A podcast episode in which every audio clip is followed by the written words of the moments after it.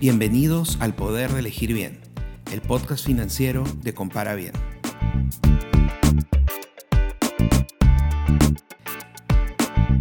Somos Alfredo Ramírez y Aníbal Morante y este episodio es para las personas que quieren contratar un seguro vehicular pero no tienen ni idea por dónde comenzar.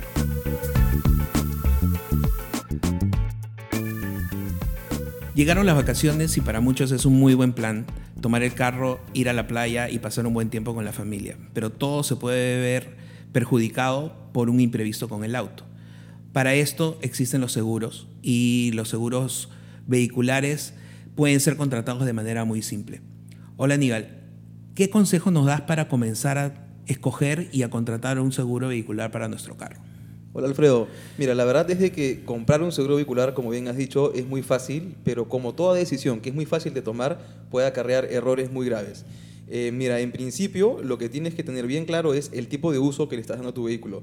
¿Por qué? Porque si es que tú sacas un seguro para un uso particular, pero haces un uso comercial de tu auto, la aseguradora no te va a atender ningún siniestro que tú le reportes. ¿Qué significa uso particular versus uso comercial? O sea, ¿en qué situación yo estoy dentro del uso comercial, por ejemplo? Mira, es muy sencillo de comprender. Eh, el uso comercial implica que estás haciendo negocio con tu auto, que estás percibiendo dinero. Por ejemplo, lo más sencillo de comprender es un taxi. Un caso un poco más específico sería una persona que es un visitador médico porque está utilizando el auto para trabajar en la medida que hace uso del auto para ir a sus visitas o para atender a sus clientes. Eh, por otro lado, no solo es importante determinar qué tipo de uso le estás dando al auto, sino entender cuál es la cobertura que tú necesitas para el uso que le das a tu auto. Para eso, lo que yo siempre sugiero es contar con un asesor. Sinceramente, a veces el tiempo que tienes que invertir para entender qué dice la ley, qué dice la póliza, es muy largo. Entonces, contando con un asesor ya te obvias este paso. Y lo más importante de contar con un asesor es que el seguro te cuesta lo mismo, ya sea que se lo compres directamente a la aseguradora o que lo hagas por medio de un intermediario. Lo que quiere decir que el costo del asesor no te cuesta es muy importante que sepas elegir a quién le compras tu seguro para saber de que la asesoría que te van a dar es de calidad, porque existen muchos medios que te ofrecen este servicio, pero luego no te lo dan. Tratas de llamar, no te contestan, así que hay que ser muy precavidos y siempre contratar un seguro con alguien que te inspire mucha confianza. Sí, además la asesoría es muy importante porque estamos hablando de contratar un producto que no es fácil de entender. O sea, hay muchas condiciones, muchos términos que entender y es más, si tú lees un contrato de un seguro, es varias páginas con letras muy chiquitas, a veces términos técnicos, y si no hay alguien guiándote, se vuelve muy complicado, ¿no? Hasta para alguien que no, que conoce de seguros, una póliza de seguros y entenderla completamente es, es complejo, ¿no? No, efectivamente, mira, yo vengo ¿no? de un background de asesoría legal y te puedo indicar que cualquier documento que inicia con un glosario de términos ya implica bastante confusión para una persona que no está familiarizada con esos mismos términos. Y las compañías de seguros intentan hacerlo cada vez más simple o cada vez más fácil, pero aún así son complejos, ¿no? Entonces, tener una asesoría, estar con alguien que te ayude a llevar el proceso, especialmente cuando no eres un especialista y no conoces, es una muy buena decisión para comenzar. No, sí, por supuesto. Eh, inclusive, ¿no? Podría ser que seas una persona que tenga conocimiento sobre el tema, pero que carece del tiempo suficiente para que en una situación específica tú mismo seas quien tome eh, la decisión acerca de qué es la mejor forma de accionar o cuál es la mejor forma de aplicar tu cobertura. Y para eso el asesor te puede ayudar de una manera mucho más eficiente que tú mismo asignando tu propio tiempo. Muchas personas también tienen la duda de, comprar un seguro porque dicen, ¿sabes qué? ¿Yo para qué necesito un seguro si ya tengo un SOAT? ¿Cuál es la diferencia entre lo que te cubre un seguro y lo que te cubre un SOAT?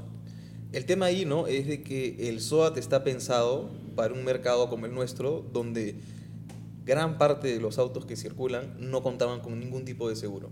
Entonces, ante cualquier siniestro, por más pequeño que sea, estaban completamente desprotegidos. Para hacer una analogía, es como que tú consideres que comiéndote un caramelo vas a saciar el hambre que has dejado por dos días sin comer. No hay forma. ¿no? Eh, si tú tienes un siniestro grave, un siniestro ni siquiera tiene que ser tan grave, que implique un costo de reparación por encima de 25 mil, 30 mil dólares, ya sea de reparación civil o de lo que fuere, el SOAT no te va a ayudar.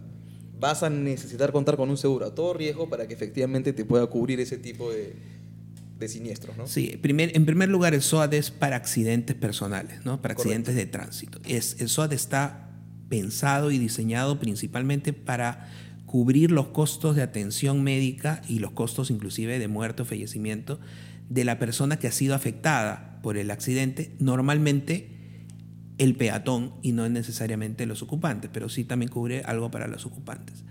Sin embargo, todos los gastos que tienen que ver con daños a propiedad, los propios este, problemas que pueden surgir con el auto o, o otros temas, no están cubiertos por el SOAT. Claro, por supuesto. Una de las falacias más grandes es una persona que considera que, ok, tengo mi SOAT, así que si mi auto se queda botado, me van a poder venir a, reparar el auto o me van a poder venir a asistir y eso sencillamente es falso. ¿no? Hay algunos productos de SOAT que como beneficio adicional te dan cosas como, por ejemplo, poder llamar una grúa, pero eso ya es un beneficio adicional que te da la compañía aseguradora y no algo propiamente del producto de SOAT. Por otro lado, ¿no? tú contratas un seguro a todo riesgo y siempre vas a contar con estos beneficios que te van a poder ayudar en cualquier momento y ante cualquier eventualidad. Sí, además otro de los temas que tienen que ver entre el SOAT y el seguro eh, tiene que ver con la responsabilidad civil. ¿no? La responsabilidad, ¿Qué es la responsabilidad civil? Pues la gente se, puede preguntar y, lo escuchamos en varios lugares. ¿no? Bueno, en este caso, ¿no? Eh, la responsabilidad civil se entiende frente a terceros y lo que quiere decir es lo siguiente, ¿no? Eh, el siniestro va a implicar daños a terceros y estos daños van a ser ejecutoriados mediante una sentencia en un proceso judicial. Cuando tú pierdas ese proceso, vas a poder aplicar parte de esta cobertura que te da la póliza para cubrir ese importe. Y esa es la gran ayuda que te da una póliza eh, a todo riesgo, ¿no? que incluye entre 100 y 150 mil dólares inclusive de responsabilidad civil frente a terceros. Entonces, claro, en un siniestro donde hay daños que son muy graves y muy altos que uno mismo no puede cubrir, efectivamente ahí tienes ¿no? una cobertura que te ayuda para reparar eso. Perfecto. Eh, y, al final el seguro no solamente termina cubriendo el tema del el problema o el accidente, ¿no? sino también te cubre todos los gastos adicionales. al final de cuentas, no te vas a tener que preocupar por cuánto te va a salir el mecánico, cuánto te va a salir el, la pintura o cuánto te va a salir eh, reparar la, la cerca que, que, te llevaste. No, sino eh, todos esos gastos están cubiertos y el seguro va a cubrir con ello por el pago mensual que tú haces. Algunas aseguradoras te ofrecen un beneficio adicional llamado abogado en caliente. Y eso quiere decir que ante la necesidad ¿no? de una asesoría legal inmediata, te pueden enviar una persona para que te atienda. Eh, eso no lo vas a encontrar con un SOAT, simplemente no existe. ¿no? Entonces hay que ser bien cuidadoso al momento de identificar qué es lo que uno necesita y saber que el SOAT es un producto muy básico que todos debemos tener, pero que no está pensado para estas situaciones específicas donde un seguro a todo riesgo sí te va a cubrir por completo. Cuando estamos evaluando los diferentes seguros, tenemos que tener en cuenta eh, los costos y los pagos que se tienen que hacer sobre, eh, en el tiempo. ¿no?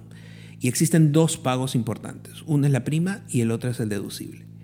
La prima es la cantidad que se paga al inicio o que también se puede prorratear y pagar en cuotas, pero básicamente es un pago y un costo por el seguro que se, que se da al inicio, mientras que los deducibles se dan cada vez que ocurre un siniestro o cada vez que hay un accidente o cada vez que este, necesitas utilizar el seguro de alguna forma, ¿no es cierto?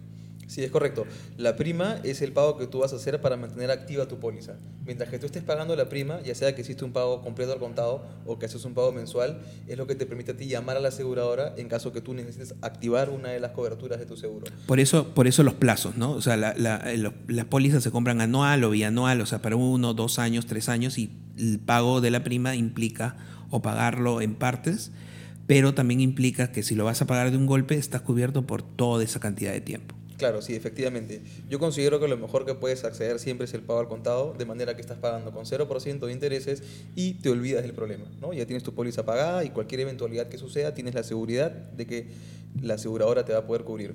Eh, por otro lado, tienes el pago de los deducibles. Y el pago del deducible, como bien mencionaste, es un pago específico para activar cierta cobertura ya sea que sea un pago en porcentaje por un accidente de tránsito o que sea un pago fijo, un costo flat, por ejemplo, para activar coberturas como el vehículo de reemplazo o el chofer de reemplazo. Normalmente estos deducibles van desde el 10% del valor del, del, siniestro hasta un 30%, ¿no? Y dependiendo de estos valores, la prima también va cambiando, ¿no? Eso ya va más por el lado de cómo prepara el producto la aseguradora, pero sí es correcto. Usualmente, mientras tu póliza tenga deducibles más altos, vas a poder acceder a una prima un poco más baja, ¿no? Pero eso ya, como te comentaba, depende del mismo producto que prepare la, compañía aseguradora. Bueno, hemos visto diferentes aspectos que tenemos que considerar para encontrar eh, un buen seguro. Hablamos del tema de la asesoría, hablamos un poco de la diferencia entre lo que es un seguro obligatorio, un SOAT versus un seguro y las coberturas que cada uno tiene. Y también estuvimos conversando un poco sobre los costos, lo, que es las primas, los deducibles y también algunos de los beneficios adicionales que se consiguen con, con los seguros. Espero que con esta, eh, estos consejos y esta información puedas tomar una mejor decisión para poder escoger el seguro que necesitas para tu auto y para tener la tranquilidad de salir y de no tener problemas en el futuro.